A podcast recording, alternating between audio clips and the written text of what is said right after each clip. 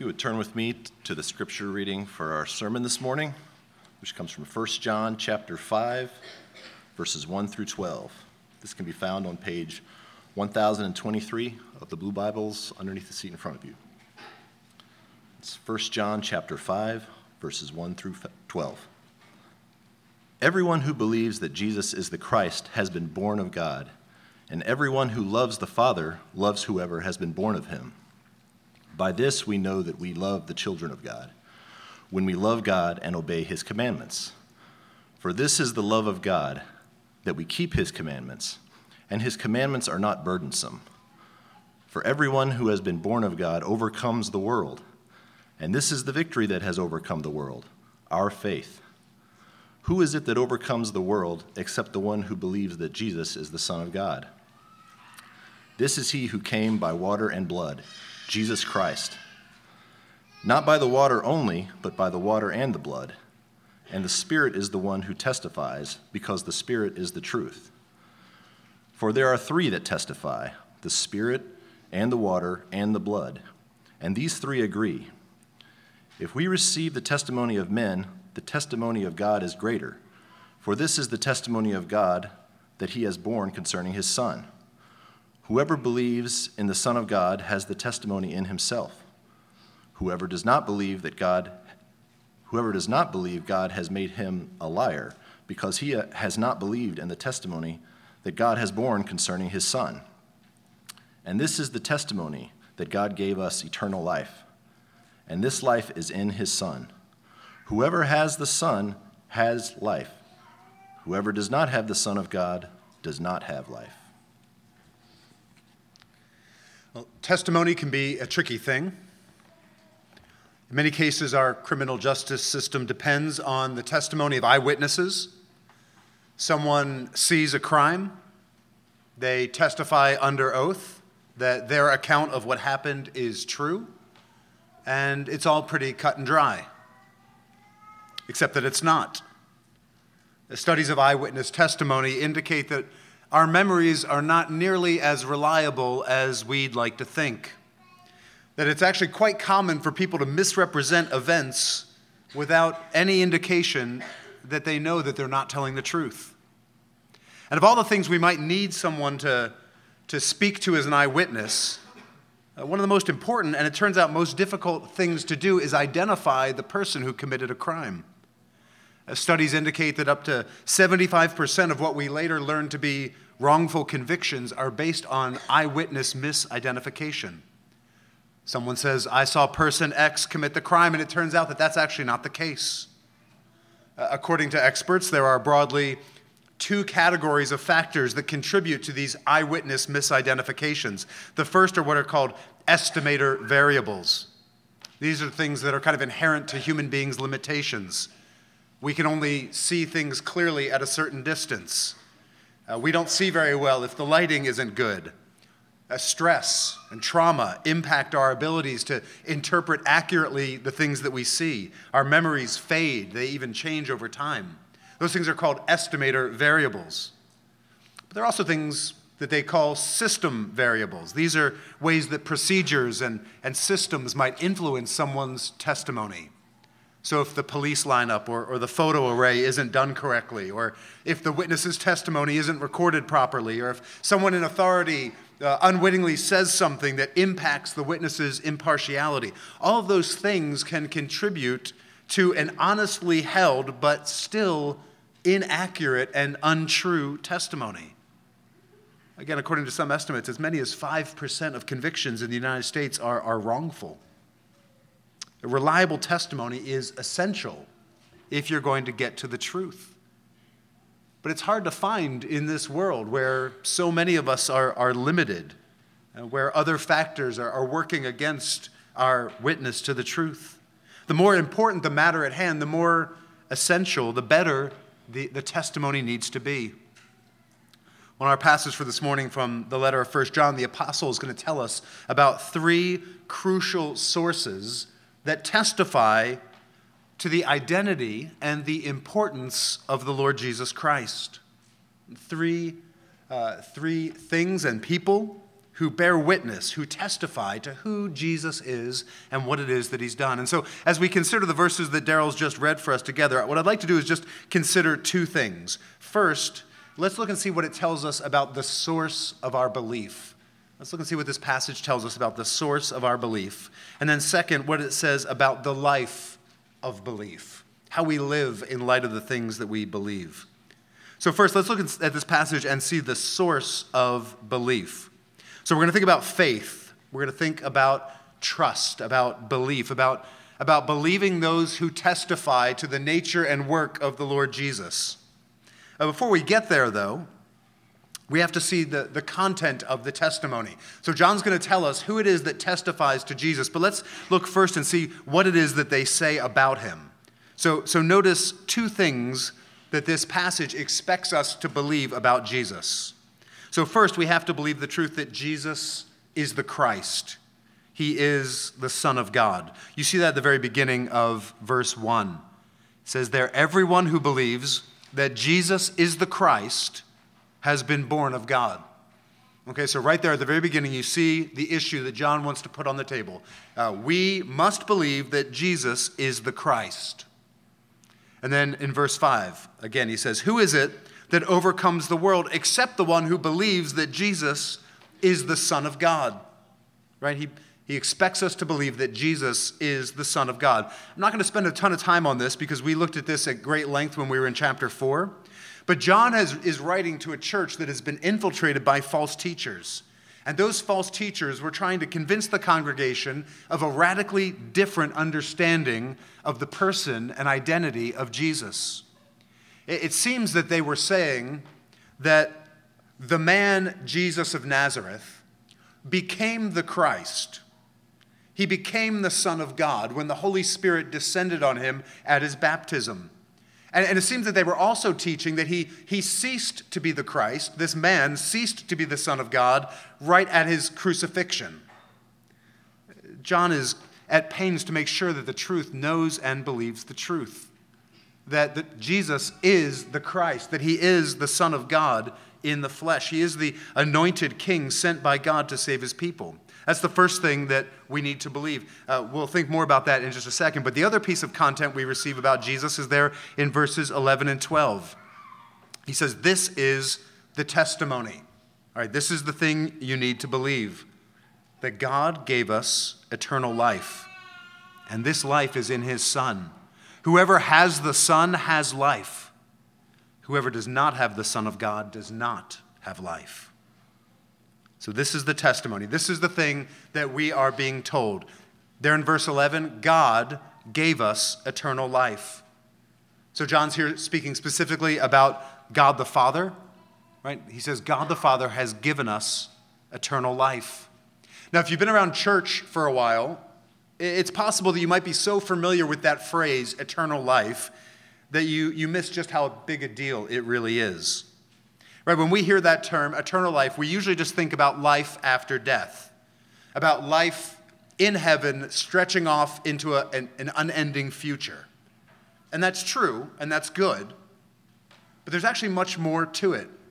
And it's all good news for you if you're in Christ.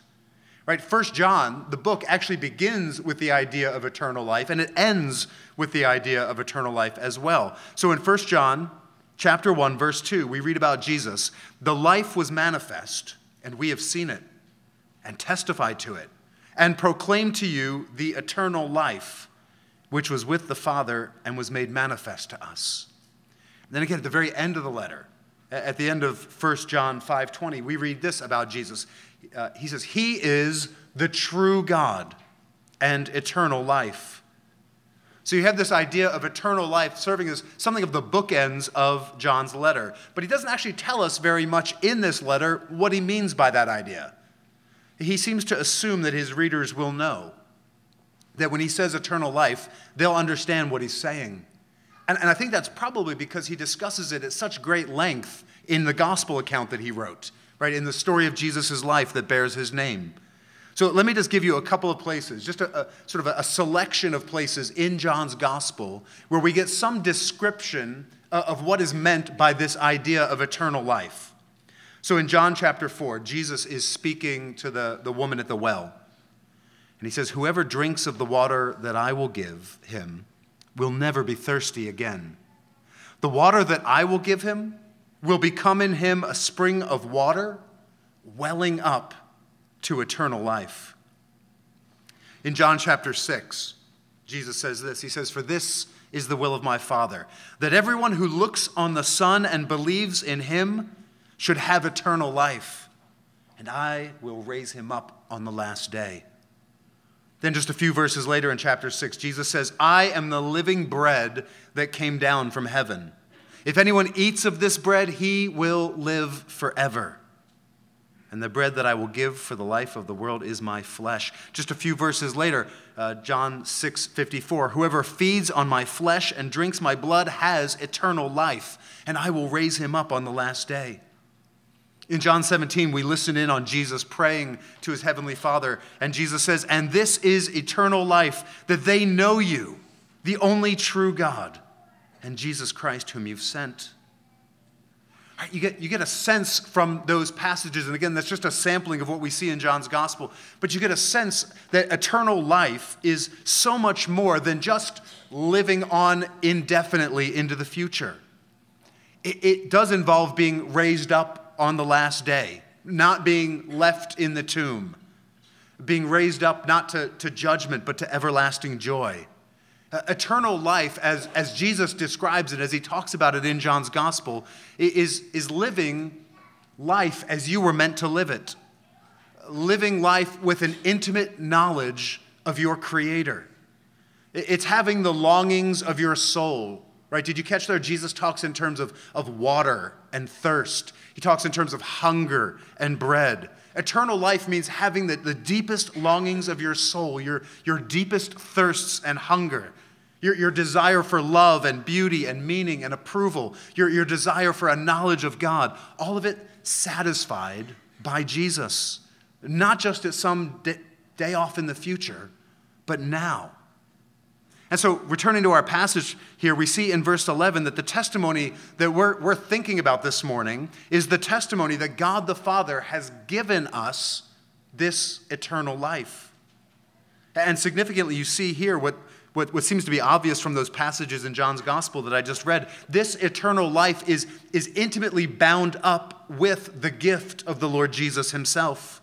Right there at the end of verse 11 of chapter 5, John says this This life is in his Son. In verse 12, if you have the Son, right, if you believe in him, if you acknowledge him, if you love him as the Son of God sent by the Father to save you from your sins and give you eternal life, John says there in verse 12, if you have the Son, you have life. Again, at the end of this chapter, near the very end of his letter, John can even say, He is eternal life. Right? Jesus is eternal life. To have him is to have this, this eternal life now and forever. It, it's so bound up with knowing Jesus that at the end of verse 12, John can say it negatively. He says, Whoever does not have the Son of God does not have life. So Jesus is eternal life. To have him is to have all of those things that, that we just read from John's gospel right? It's to have springs of living water quenching your thirst. It's to have it's to have bread for your hunger. It's to have life forever. It's to be raised up on the last day and to live with god forever. If you have jesus you have that life. And there's no other way to get it. It's so bound up, it's, it's so connected to the gift of, of God giving his son that John can say there at the end of verse 12 that if you don't have the Son of God, you don't have this life. Jesus, the Christ, sent by the Father to give eternal life to anyone who would trust in him, who would believe in him. That's the content of the testimony, according to verse 11. That's the thing being witnessed to. So the question then is who is it that's testifying? Who is it that is pointing us to this great truth, the gift of eternal life in Jesus Christ? Well, uh, you see there in verses 6 and 7 that John wants to talk about three witnesses. He wants to talk about three testimonies uh, of Jesus' identity as the Son of God who came uh, to save his people. If you look there in verses 7 and 8, He says, For there are three that testify the Spirit, and the water, and the blood. And these three agree. All right, so moving on to our next point. Um, okay, so three witnesses that testify to the fact that Jesus was sent by God to give us eternal life. John says the Spirit testifies to it, the water testifies to it, and the blood. Okay, that's a bit confusing. But we get a bit more information there about what he means in verse 6. So if you look at verse 6, this is he who came by water and blood Jesus Christ, not by the water only, but by the water and the blood. And the Spirit is the one who testifies, because the Spirit is the truth. Okay, so let's, let's pull that apart. It says there that Jesus Christ came by water and blood. So there are a lot of opinions out there about what is meant by this idea of water. I think the most likely one is that it's referring to Jesus' baptism by John the Baptist in the Jordan River at the beginning of his public ministry. Right? If you remember there, that was the moment where the Spirit, uh, the Holy Spirit descends on him in the form of a dove. The Father declares that this is my Son with whom I'm well pleased. Right? To say that Jesus came by the water was to say that, that he was baptized in, in, in solidarity with human beings, that he was truly one of us that he, he stood in our place and was baptized just like we need to be baptized.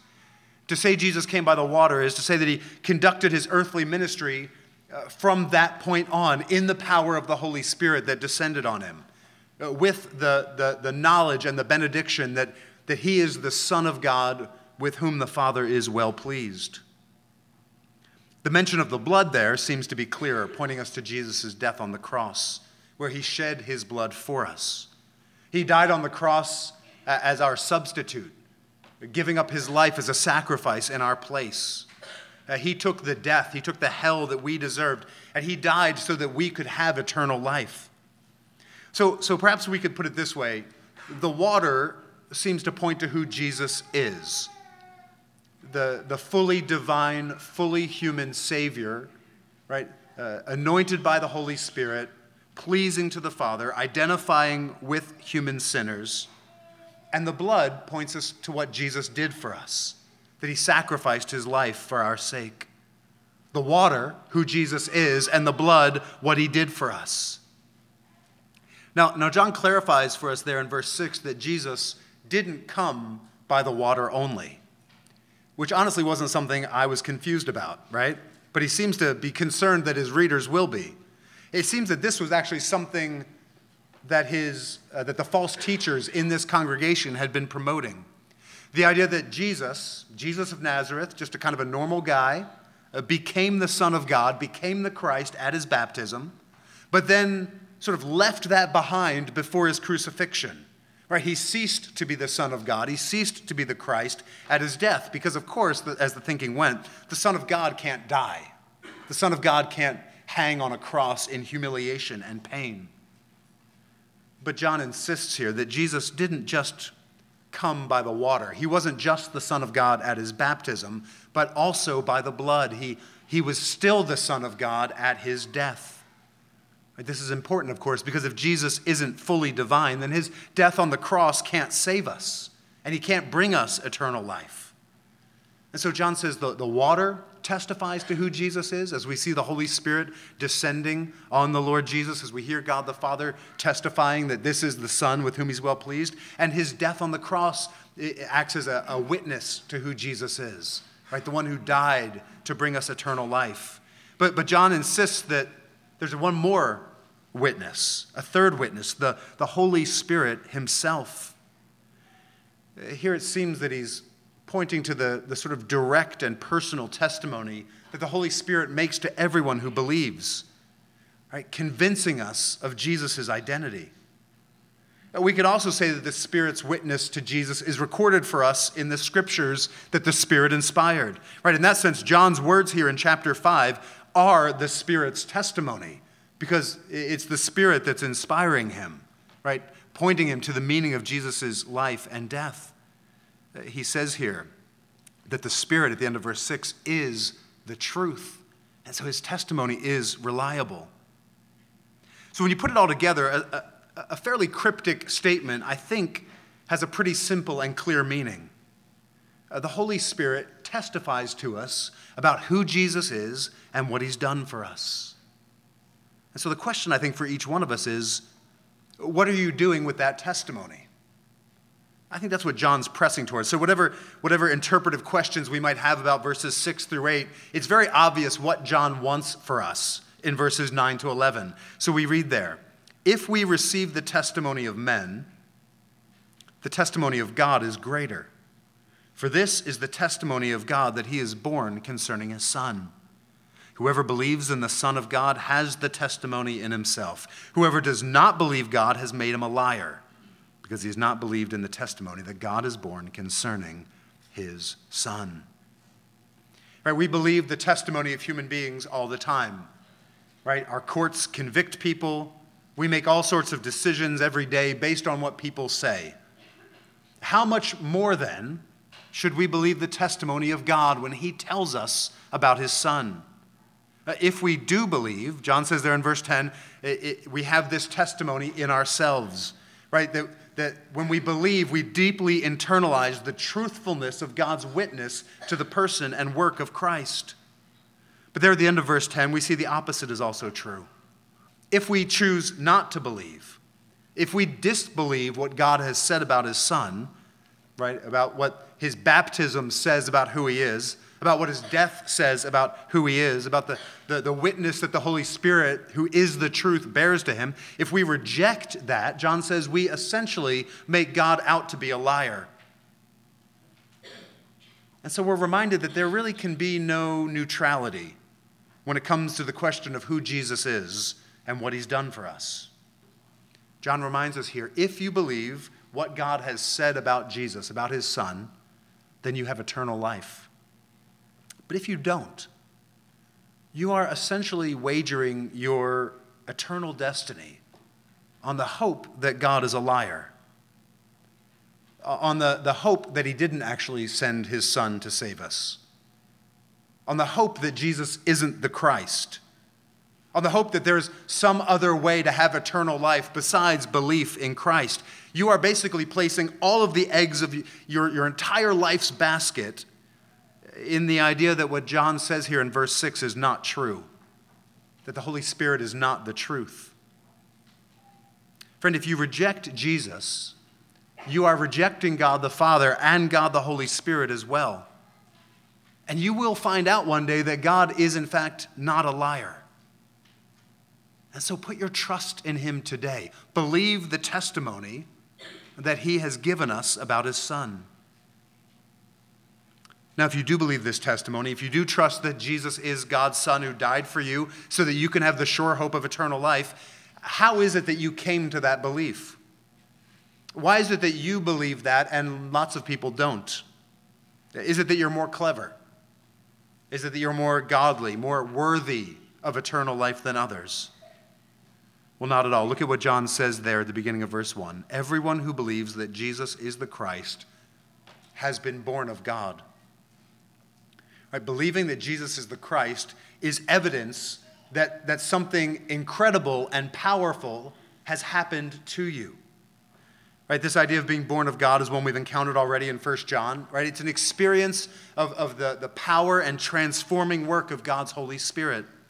Right? Naturally, we are all dead in our sins and rebellion against God. We have no faith. We have no love. We have no trust in God. No desire to know Him, no ability to know Him. But when the Holy Spirit causes us to be, as John says there, born of God, we are given as a gift faith to believe the testimony that God has made to his Son. We are granted new spiritual life. Right? Just as we, we read the promise in Ezekiel 36 that God would one day do this for his people, just as Jesus said in John chapter 3 that we read earlier in our service, that, that this sort of necessary work of God's Spirit was, was coming we are granted a new spiritual life. We are born again. And that life manifests itself in faith in Christ. So that John can say, you can, you can tell if someone's been born of God because they have faith in Christ. That's what born again people do. They trust in the Lord Jesus. I think that helps us understand what John says there in verses 4 and 5. He says, For everyone who's been born of God overcomes the world. And this is the victory that has overcome the world, our faith. Who is it that overcomes the world except the one who believes that Jesus is the Son of God? Now, three times just in those verses, John talks about overcoming the world. Uh, the world, you might remember, is a way of sort of, sort of succinctly speaking of all of the anti God forces in this present system, in this present realm. There at the end of verse 4, he reminds his readers that they have overcome the world already. They've actually already achieved a victory over the world, past tense, completed action. Right? They have victory over all that is opposed to God. It seems like he's most likely referring to their decision to reject these false teachers. Right? These teachers who came and taught some other vision and version of the Lord Jesus. Right? The church rejected their teaching. They believed the testimony of God rather than these false teachers, and they drove them out of the congregation. And so John says, You have overcome the world with your faith. Right? You have overcome these false teachers by believing what God says about his son. The church stayed close to the truth. And so, in that sense, their faith, their belief, was their victory. Believing that Jesus is the Son of God who lived for us and died for us that we might have eternal life, that was the way they overcame the world. So, if you're a follower of Christ, I hope you can see what that means for you. It means that if you've been given faith to believe that Jesus is the Christ, the Son of God, you have been given an inestimable treasure. It's not that you're so clever or so holy or so worthy, but that God in love has caused you to be born of Him. His Spirit has given you faith to believe the testimony about Jesus. And that means that if you're trusting in Jesus right now, despite living in the world, despite living in a world that might find your faith ignorant, ridiculous, outdated, close minded, bigoted, if you're trusting in Jesus right now, God has achieved a marvelous victory in you and through you. If you're believing in Jesus right now, that is a powerful work of God's Spirit, and that is a great victory over the world, over everything that stands against God. That's the source of our faith.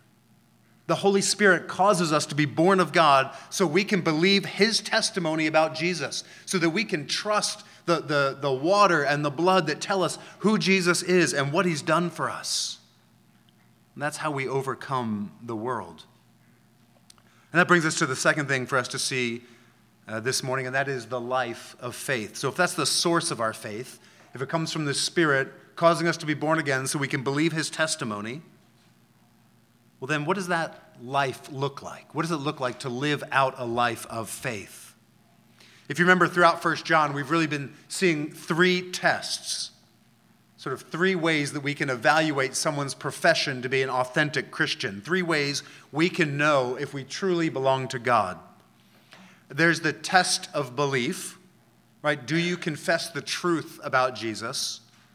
We've seen the test of obedience do you keep God's commands? And the test of love do you participate in God's great love for his people? And so it should come as no surprise to us then when John is talking to us about our faith, our belief, our doctrine, our confession, uh, of who Jesus is, the Christ who lived for us and died for us, it should come as no surprise that John can't talk about that for very long without, without also talking about love and obedience as well. And so we see here in our passage that the faith that overcomes the world manifests itself, it, it lives itself out, not just in believing the truth about Jesus, but also in love and in obedience. So you see there at the end of verse 1 Everyone who loves the Father loves whoever has been born of him. I think the idea is clear. It's one we've seen before. If God loves his people and we love God, then inevitably we will love the people that God loves. If you love the Father, you will love anyone who's been born of him. But there in verse 2, John makes another connection for us. He says, By this we know we love the children of God, when we love God and obey his commandments.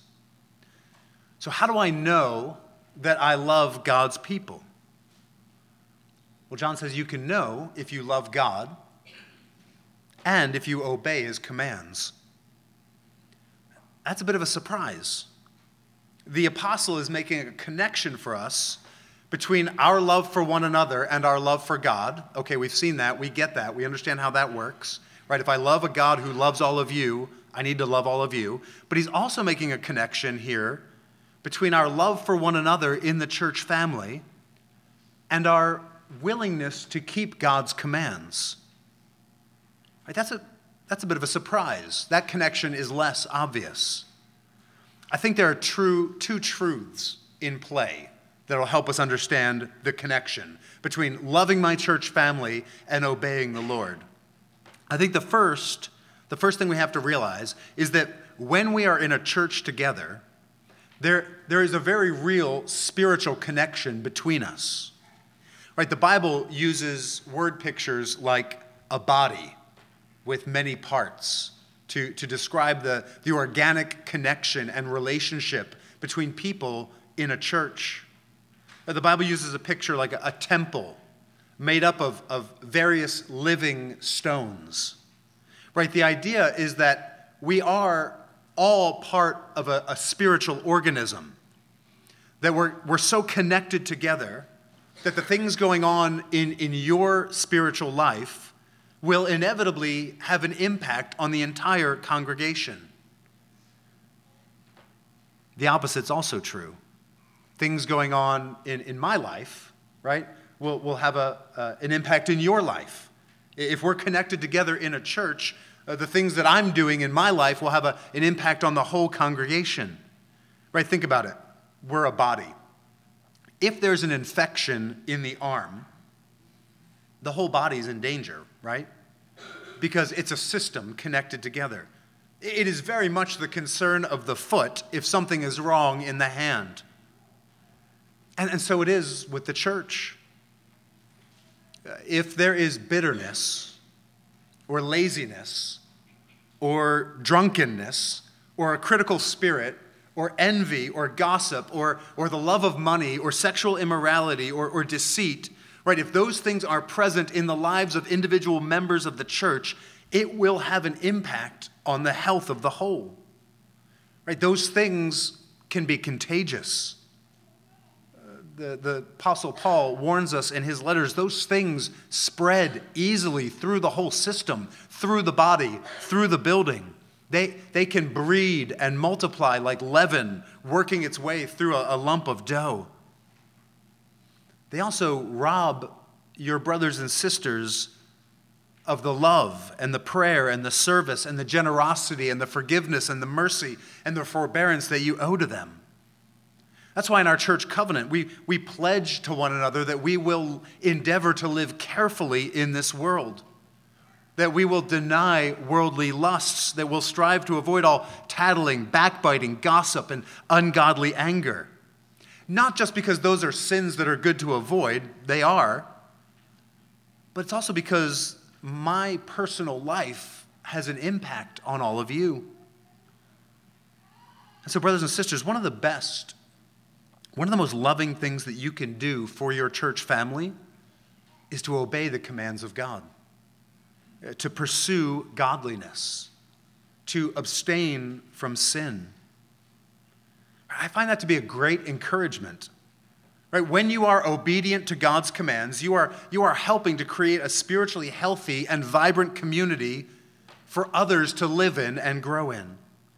Right? When you pursue holiness, you're actually not just loving God, but you're actually loving your brothers and sisters as well.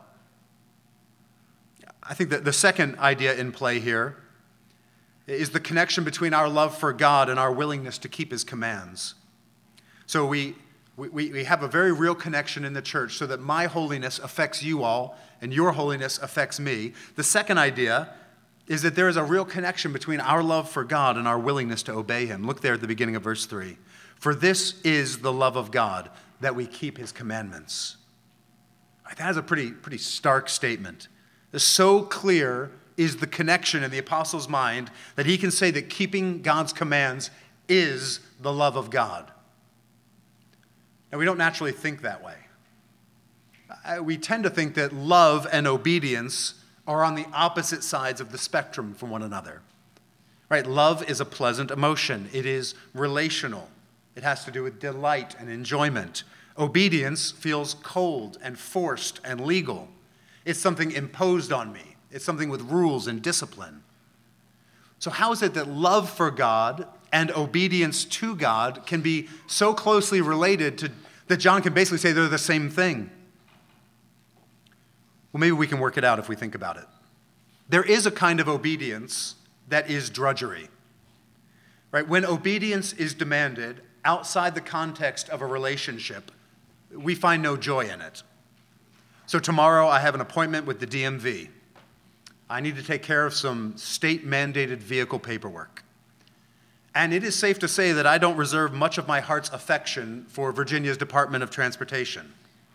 Right? I, I have very little love for the DMV. And so the only happiness I get from that transaction is the knowledge that I'm not going to be sanctioned for failing to comply right? Making the DMV happy brings me no joy, right? If that's even possible. But there is a kind of compliance, there is a kind of obedience that comes in the context of love, that comes in the context of a relationship. And that's very different. So if you're a student and you have a favorite professor, you might find a, a very real joy in laboring uh, on a paper that you know will please him or her if you love your spouse. You will find it a pleasure to do things that please them and make them happy. And it's that kind of obedience. Uh, obedience that's rooted in love for and delight in God. It's that kind of obedience that John is writing about. Right? It's not a distant and impersonal authority figure demanding your compliance or else. No, it's your heavenly Father the one who sent his son to bring you eternal life. This heavenly Father is calling you, his precious son or daughter, to love his other children, to delight in his ways, to, to look more and more like his beloved son. Right? If you love God, then keeping his commands is a delight. The life of faith, John tells us here, is a life of love and a life of obedience. Right, these three things faith, love, obedience they're woven again throughout John's letter. They're, they're woven throughout the life of God's people. But John says one more thing here that, that I want to look at briefly before we conclude. In all of this discussion of obedience and love that, that grows out of faith, that's given to us by the Holy Spirit, John says something really radical there at the end of verse 3. He says, For this is the love of God that we keep his commandments. Okay, we've seen that. Then look what he says. And his commandments are not burdensome. His commandments are not burdensome. Christian, I wonder if you really believe that. After all, God calls you to a life of open handed generosity. He calls you to patterns of living that involve counterintuitive sacrifice. God calls you to humility in a world of pride. He calls you to sexual self control in a world that can't imagine anything better than unlimited sexual expression.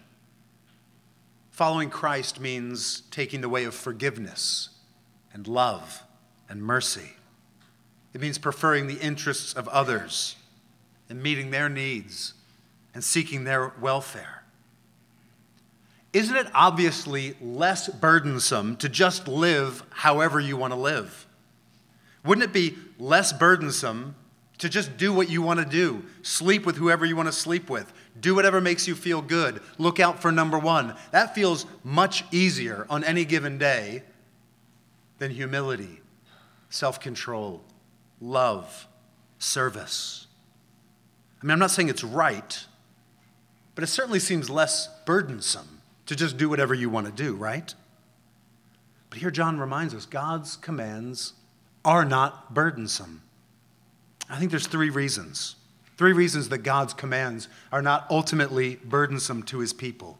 So, John doesn't tell us these things. These are just things that we see in other places in Scripture that I think will be helpful for you. Uh, first, God's commands are not burdensome because he only ever commands what is good. Right? When you look at the attitudes and the practices and the behaviors that, that God calls his people to, what you see is that he's calling us to things that are beautiful and good. That ultimately what he's doing is, is leading us to be like the Lord Jesus himself. And if you're a Christian, then you have at some level come to the conclusion that Jesus is the most wonderful, most admirable human being who has ever lived. Right? It's a, it's a basic rule that, that people instinctively become like those they admire. Right? We are all shaped by the people that we think are good and noble and courageous and intelligent. Right? Whether that's someone in your family, someone in your workplace, even someone in the public square, even a, even a fictional person in literature or, or theater. We are created imitators. And so we are all captivated by the examples of people that we admire. And I think what we see as we live more and more as Christians, the more we look at and learn about Jesus, the more that the testimony of the water and the blood, right, who Jesus is and what he's done, right, the more we live with those truths, the more beautiful and attractive and admirable Jesus will seem to us. And I think we find ourselves longing to be more like him, to see his life and his love right? Uh, replicated in our lives in some way, however faint. And so, for someone who loves the Lord Jesus, when God commands you to be truthful or holy or, or gracious or kind or loving, that may not always be easy, but it does line up with the deepest desires of your heart. And so, it's not a burden. Uh, the, the second reason that God's commands aren't burdensome is that He only commands what's good for us. Right? It is the nature of sin that we think we will be happier, we think that we will be more blessed if we just do things our own way. Sin tempts us to think that God's commands are a terrible burden, that they are preventing us from realizing true joy in our lives. In our sin, we are like a train like going through a meadow and, and seeing the cows walking around wherever they want to go and saying, That's what I was made to be. If I could just jump the, con- the confines of these tracks, if I could just head out into the meadow, just be free to roam around in the grass, oh, then I would have real life. Right, but trains, of course, are only free. They're only able to be what they were meant to be when they're running on the tracks. It's when they're on the tracks that they can go at breathtaking speeds and accomplish great things. A, a, train that jumps the tracks to go out in a field isn't worth very much for very long. In the same way, God's commands are good for us. My guess is that if you stop to think about it, you know that's true. That, that indulging every sinful desire you have wouldn't actually be good for you. That it wouldn't actually make you happy or blessed. It wouldn't lead to your life being well spent or well invested. And so the commands of God are no more burdensome than the instructions of a doctor who wants to maintain your health, or the instructions of a mechanic who wants to help you make sure your car runs well. And then finally, God's commands are not burdensome because He gives us the strength to do what He tells us to do. Let's try a little thought experiment for a second here. Let's, let's imagine, for no good reason, that what God wants most from his people is for us all to dunk basketballs. That's what God wants. That's his command. For whatever reason, God wants you all day, every day, to dunk basketballs. No cheating, fully inflated, regulation NBA basketball, standard 10 foot hoop. So when you come to church, we just work on dunking. When you read your Bible, it's just instructions on how to dunk. When you pray to God, you're just asking Him to help you dunk. So we set up a court out here in the parking lot. We practice. We do leg exercises to strengthen our legs, right? More likely in our church, we would read like a 300 year old book about dunking, right? Talk about it together. Okay, so silly example, but just think for a second about how awful that would be, right? I, I seriously, I went through our church directory. I, I don't know if there's anybody here, right? Maybe some of the teenagers, maybe some of the tall, skinny ones, perhaps. None of us are dunking a basketball, right? Right? If your walk with the Lord was largely Him commanding something that you could never do in a million years, that would be awful. That would be a terrible burden. But imagine you were suddenly somehow blessed with the height and the strength and the freakishly long Achilles tendons of LeBron James, right? I don't know about you, but if I woke up like that one morning, there's nothing that would make me happier than soaring through the air and dunking basketballs all day long. Right? I would just want to play basketball all the time. Right? I would never, I would never get tired of dunking over Seth. Right? It would just, I'd wake up every morning so excited to see if I could get Seth to play pickup ball with me, right? In the parking lot. Right? Have you ever seen those basketball hoops they set up at the trampoline park for the little kids? Right? And these little kids, they have a long runway and they bounce up in the air, and suddenly they see the joy in their faces. They go flying through the air and they, they dunk it through the hoop, and then they, they fall down and they immediately get back in line because they want to do it again. Well, Christian, that's a, that's a picture of what God's commands are like to us. On our own, they're a terrible burden, right? It's a, it's a command to do something you can't do. No matter how many hours you spend honing your craft, you are unable.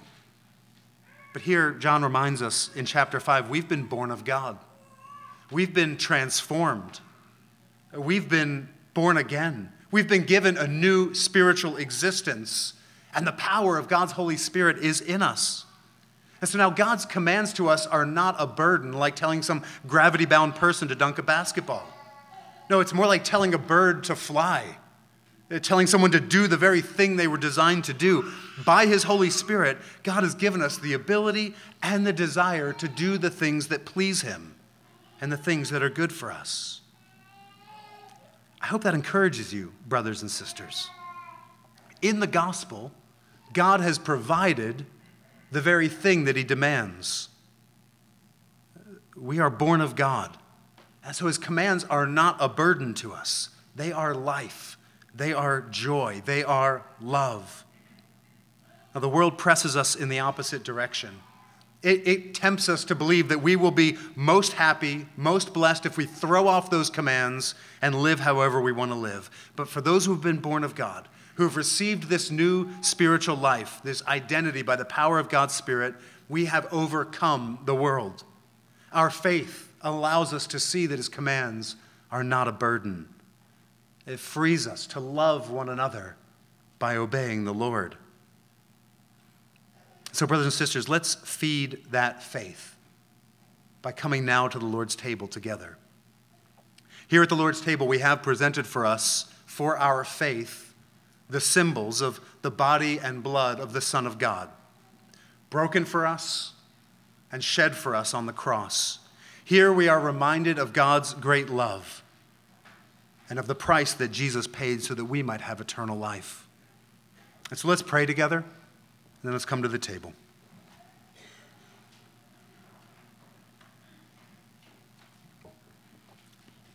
Our Heavenly Father, we love you. And we delight in the work that you have done for us, that you've sent your Son, that we might have eternal life, that we might have real life, that we might find our deepest thirsts satisfied by living water, that in Christ we might find our deepest hunger satisfied with true bread. Lord Jesus, we praise you as the one who came by water and the blood, the one who gave up his life for us so that we might have eternal life. Holy Spirit, we pray uh, that you would continue your witness to the truth in our lives. We thank you that you have given us new life, and we pray, Spirit, that you would continue to help us to love one another, to overcome the world by ongoing faith in Christ and by delighting in obeying the commands of our Heavenly Father. And we pray all these things in Christ's name. Amen.